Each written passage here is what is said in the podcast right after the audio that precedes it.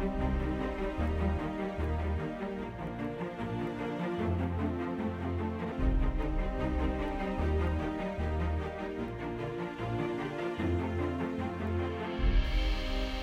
to the Global Missions Inc. podcast. Today's episode features Mervyn Sunbow with a message called You Are the Temple of the Holy Spirit. It is within each human heart that the Holy Spirit desires to dwell, in much the same way as he filled the tabernacle and temple during the time of Moses and Solomon. You are the temple of the Holy Spirit. When the tabernacle in the wilderness was built according to the pattern God had given to Moses, the glory of the Lord filled the tabernacle. Exodus 40, 35. Similarly, when Solomon's temple was complete in all of its splendor and everything and everyone were in place, the glory of the Lord filled the house of God. Second Chronicles 5, 14. Let us read verses 13 and 14 of this chapter. Indeed, it came to pass when the trumpeters and singers were as, as one to make one sound to be heard in praising and thanking the Lord. And when they lifted up their voice with the trumpets and cymbals and instruments of music and praised the Lord, saying, For he is good, for his mercy endures forever, that the house of the Lord was filled with a cloud, so that the priests could not continue ministering because of the cloud for the glory of the Lord filled the house of God. These two Old Testament temples were made with human hands. God gave the pattern for them. They were built according to the pattern, and they served his purposes at that time. They are types of the Old Testament that point to what God had in mind and revealed in the New Testament. Ultimately, he wants a church, a corporate body that will be directed and moved upon by his Holy Spirit. The church building is only a physical structure. The church is the many membered body of Christ, wherever the gathering takes place. Sometimes the assembly may be few, and other times many. Matthew 18 20, for where two or three are gathered together in my name, I am there in the midst of them. Today, God is interested in living stones, as we see in 1 Peter 2 5. You also are living stones, are being built up a spiritual house, a holy priesthood, to offer up spiritual sacrifices acceptable to God through Jesus Christ. Here is the point that we must never lose sight of. It is the vision that we must never allow to grow dim. And it is this we are the living temple that God, by his Spirit, has chosen to dwell in. This is the temple that he does not want defiled in any way. He wants it to be holy, sanctified, that is, set apart for his special purpose. The presence or Spirit of God cannot be confined to a single man made structure or to one physical location, for he dwells in mobile temples where the temple goes, he goes.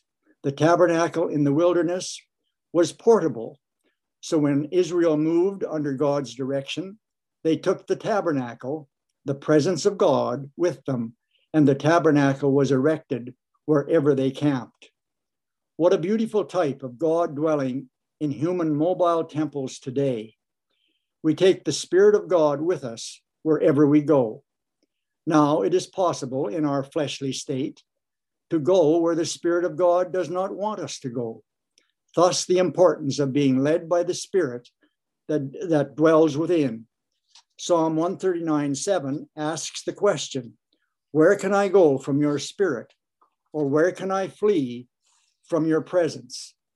The question is answered as we, re- as we read on in that chapter. There isn't anywhere we can go where the presence of God is not there. Verses 8 to 12 say, if I ascend into heaven, you are there. If I make my bed in hell, behold, you are there. If I take the wings of the morning and dwell in the uttermost parts of the sea, even there your hand shall lead me, and your right hand shall hold me. If I say, Surely the darkness shall fall on me, even the night shall be light about me. Indeed, the darkness shall not hide from you, but the night shines as the day. The darkness and the light are both alike to you. These scriptures reveal the omnipotence of God, who can be present everywhere at the same time. However, just because God is everywhere does not mean that we should throw caution to the wind and go where he does not want us to go. There are temptations to be avoided in many places, and it is the Spirit of God that gives us discernment in knowing what is evil and what is good, where we should go and where we should not go. Let him turn away from evil and do good. 1 Peter 3:11. Don't you realize that you yourselves are the temple of God and that God's Spirit lives in you? God will destroy anyone who defiles or corrupts his temple, for his temple is holy. And that is exactly what you are. 1 Corinthians 3 16 and 17 from the Phillips. The scripture in 1 Corinthians 6 19 to 20 speaks about glorifying God in our body. Do you not know that your body is the temple of the Holy Spirit who is in you, whom you have from God, and you are not your own? For you are bought at a price. Therefore, glorify God in your body and your spirit, which are God's. We have this treasure in earthen vessels, that the excellence of the power may be of God and not of us. 1 Corinthians 4 7. For it is God who works in you both to will and to do of his good pleasure. Philippians 2:13. After our salvation experience, there is a measure of the Holy Spirit that comes to dwell in us. And as we walk with him in this new experience, the Spirit grows within us. That growth comes through important spiritual experiences, including water baptism, the baptism of the Holy Spirit, sanctification or being set apart for a holy purpose, and the laying on of hands of the presbytery for spiritual gifts. It is through the receiving and operation of the gifts that God reveals himself. When the gifts are exercised under the anointing of the Spirit, Christ is speaking and his nature is demonstrated. Christ in you, the hope of glory, Colossians 1 27. He that has begun a good work in you will complete it until the day of Jesus Christ. Philippians 1 6. I would be remiss if I did not warn that there is a very real possibility of regression to the old fleshly way of life out of which the Lord has saved us. This means avoiding sin. We live in the world, but we are not of the world. 1 John 2:16 speaks of three lusts or sins that are prevalent in the world. For all that is in the world, the lust of the flesh refers to desires for sinful sensual pleasure. The lust of the eyes refers to covetousness or materialism. And the pride of life refers to being proud about one's position in the world. Let me name a couple of sins that are very current in our present world. The first is sexual immorality or sexual sin. What is sexual immorality? It is a broad term encompassing any illicit sexual activity. God approves sexual activity in only one place, and that is between husband and wife in the marriage relationship. It is not sanctioned in any other relationship. Regardless of what society accepts or approves, it is incumbent on us to be obedient to what God has ordained. For this is the will of God, your sanctification, set apart for God's special use, that you should abstain from sexual immorality. 1 Thessalonians 4 3. Someone said, We live in a society that makes sin look normal and righteousness look strange.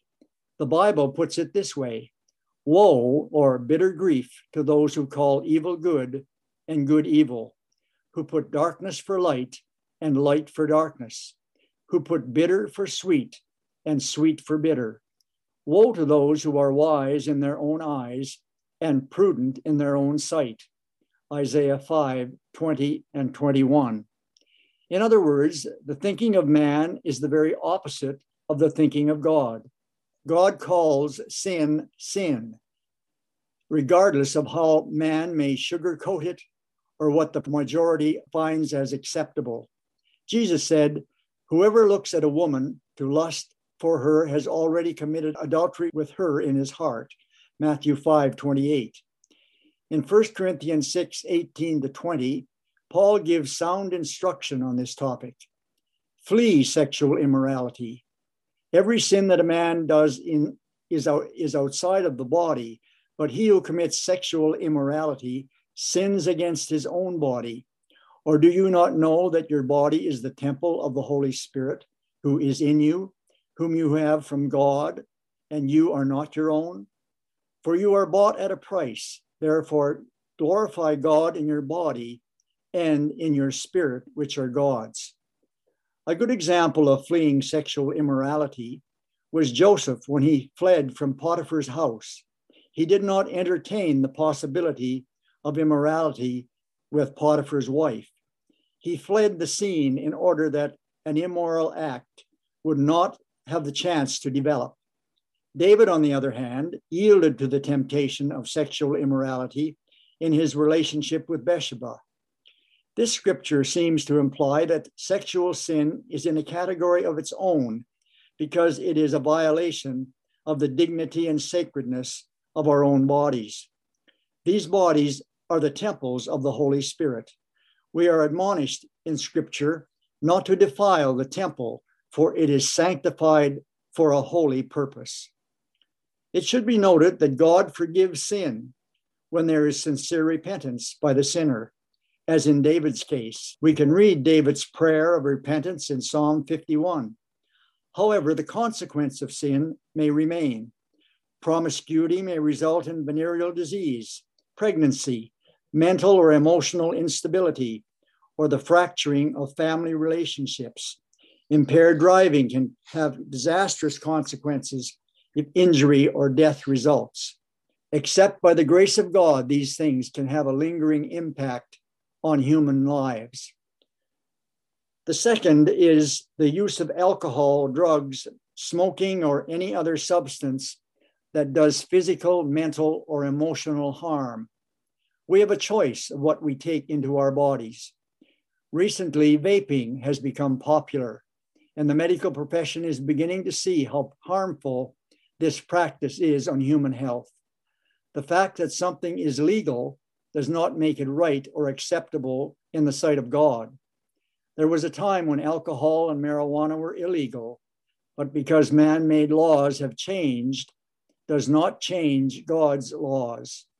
The Word of God says, Do not defile your body for it is the temple of the Holy Spirit.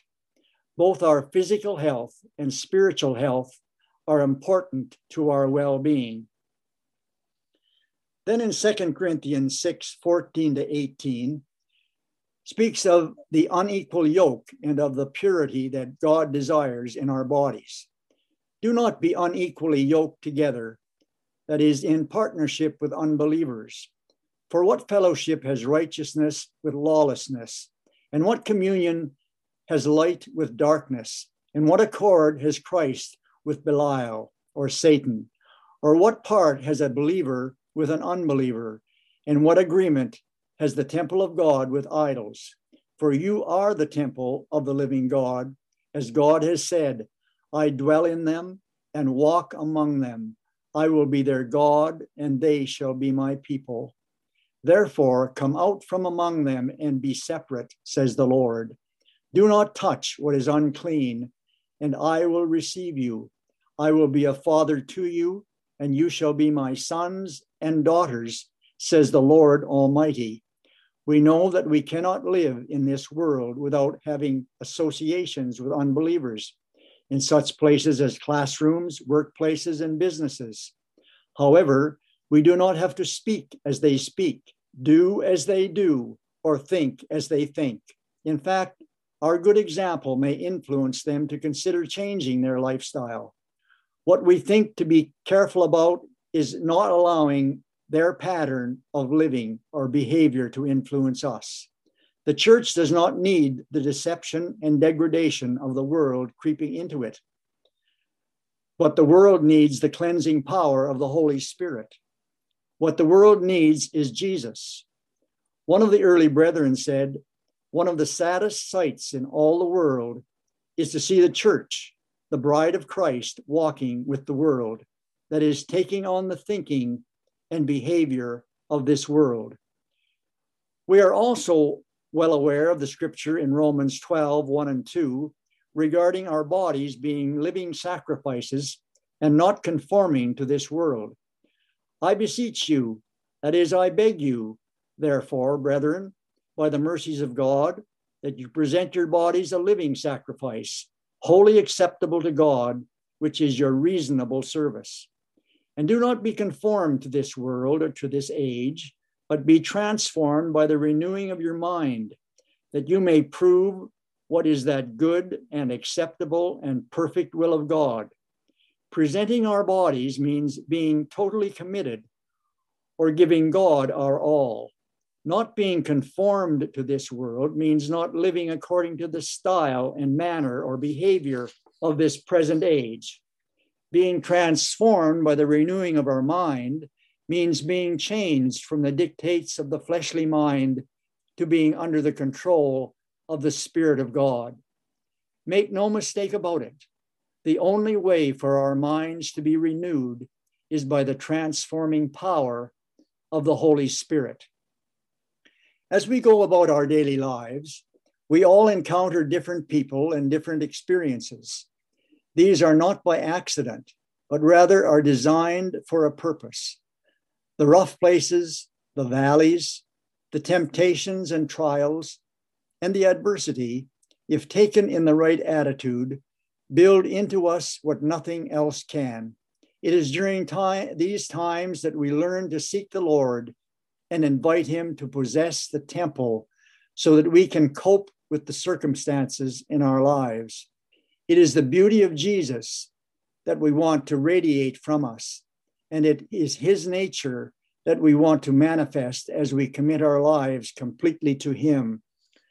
The songwriter expressed what should be the desire of every Christian's relationship with Christ in the following lines Let the beauty of Jesus be seen in me, all his wonderful passion and purity. O thou Spirit divine, all my nature refine, till the beauty of Jesus be seen in me.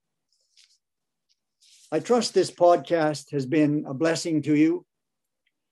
Heavenly Father, I pray your blessing on each one who listens to the voice of the Lord and desires to enhance the presence of the Holy Spirit in their temples. May the beauty of Jesus be seen in each one of us as the Holy Spirit refines our natures to be more like the nature of Christ. In Jesus' name I pray. Amen. If you would like more information about the moving of God's Spirit or resources for your spiritual life, please visit our website at www.globalmissionsinc.org.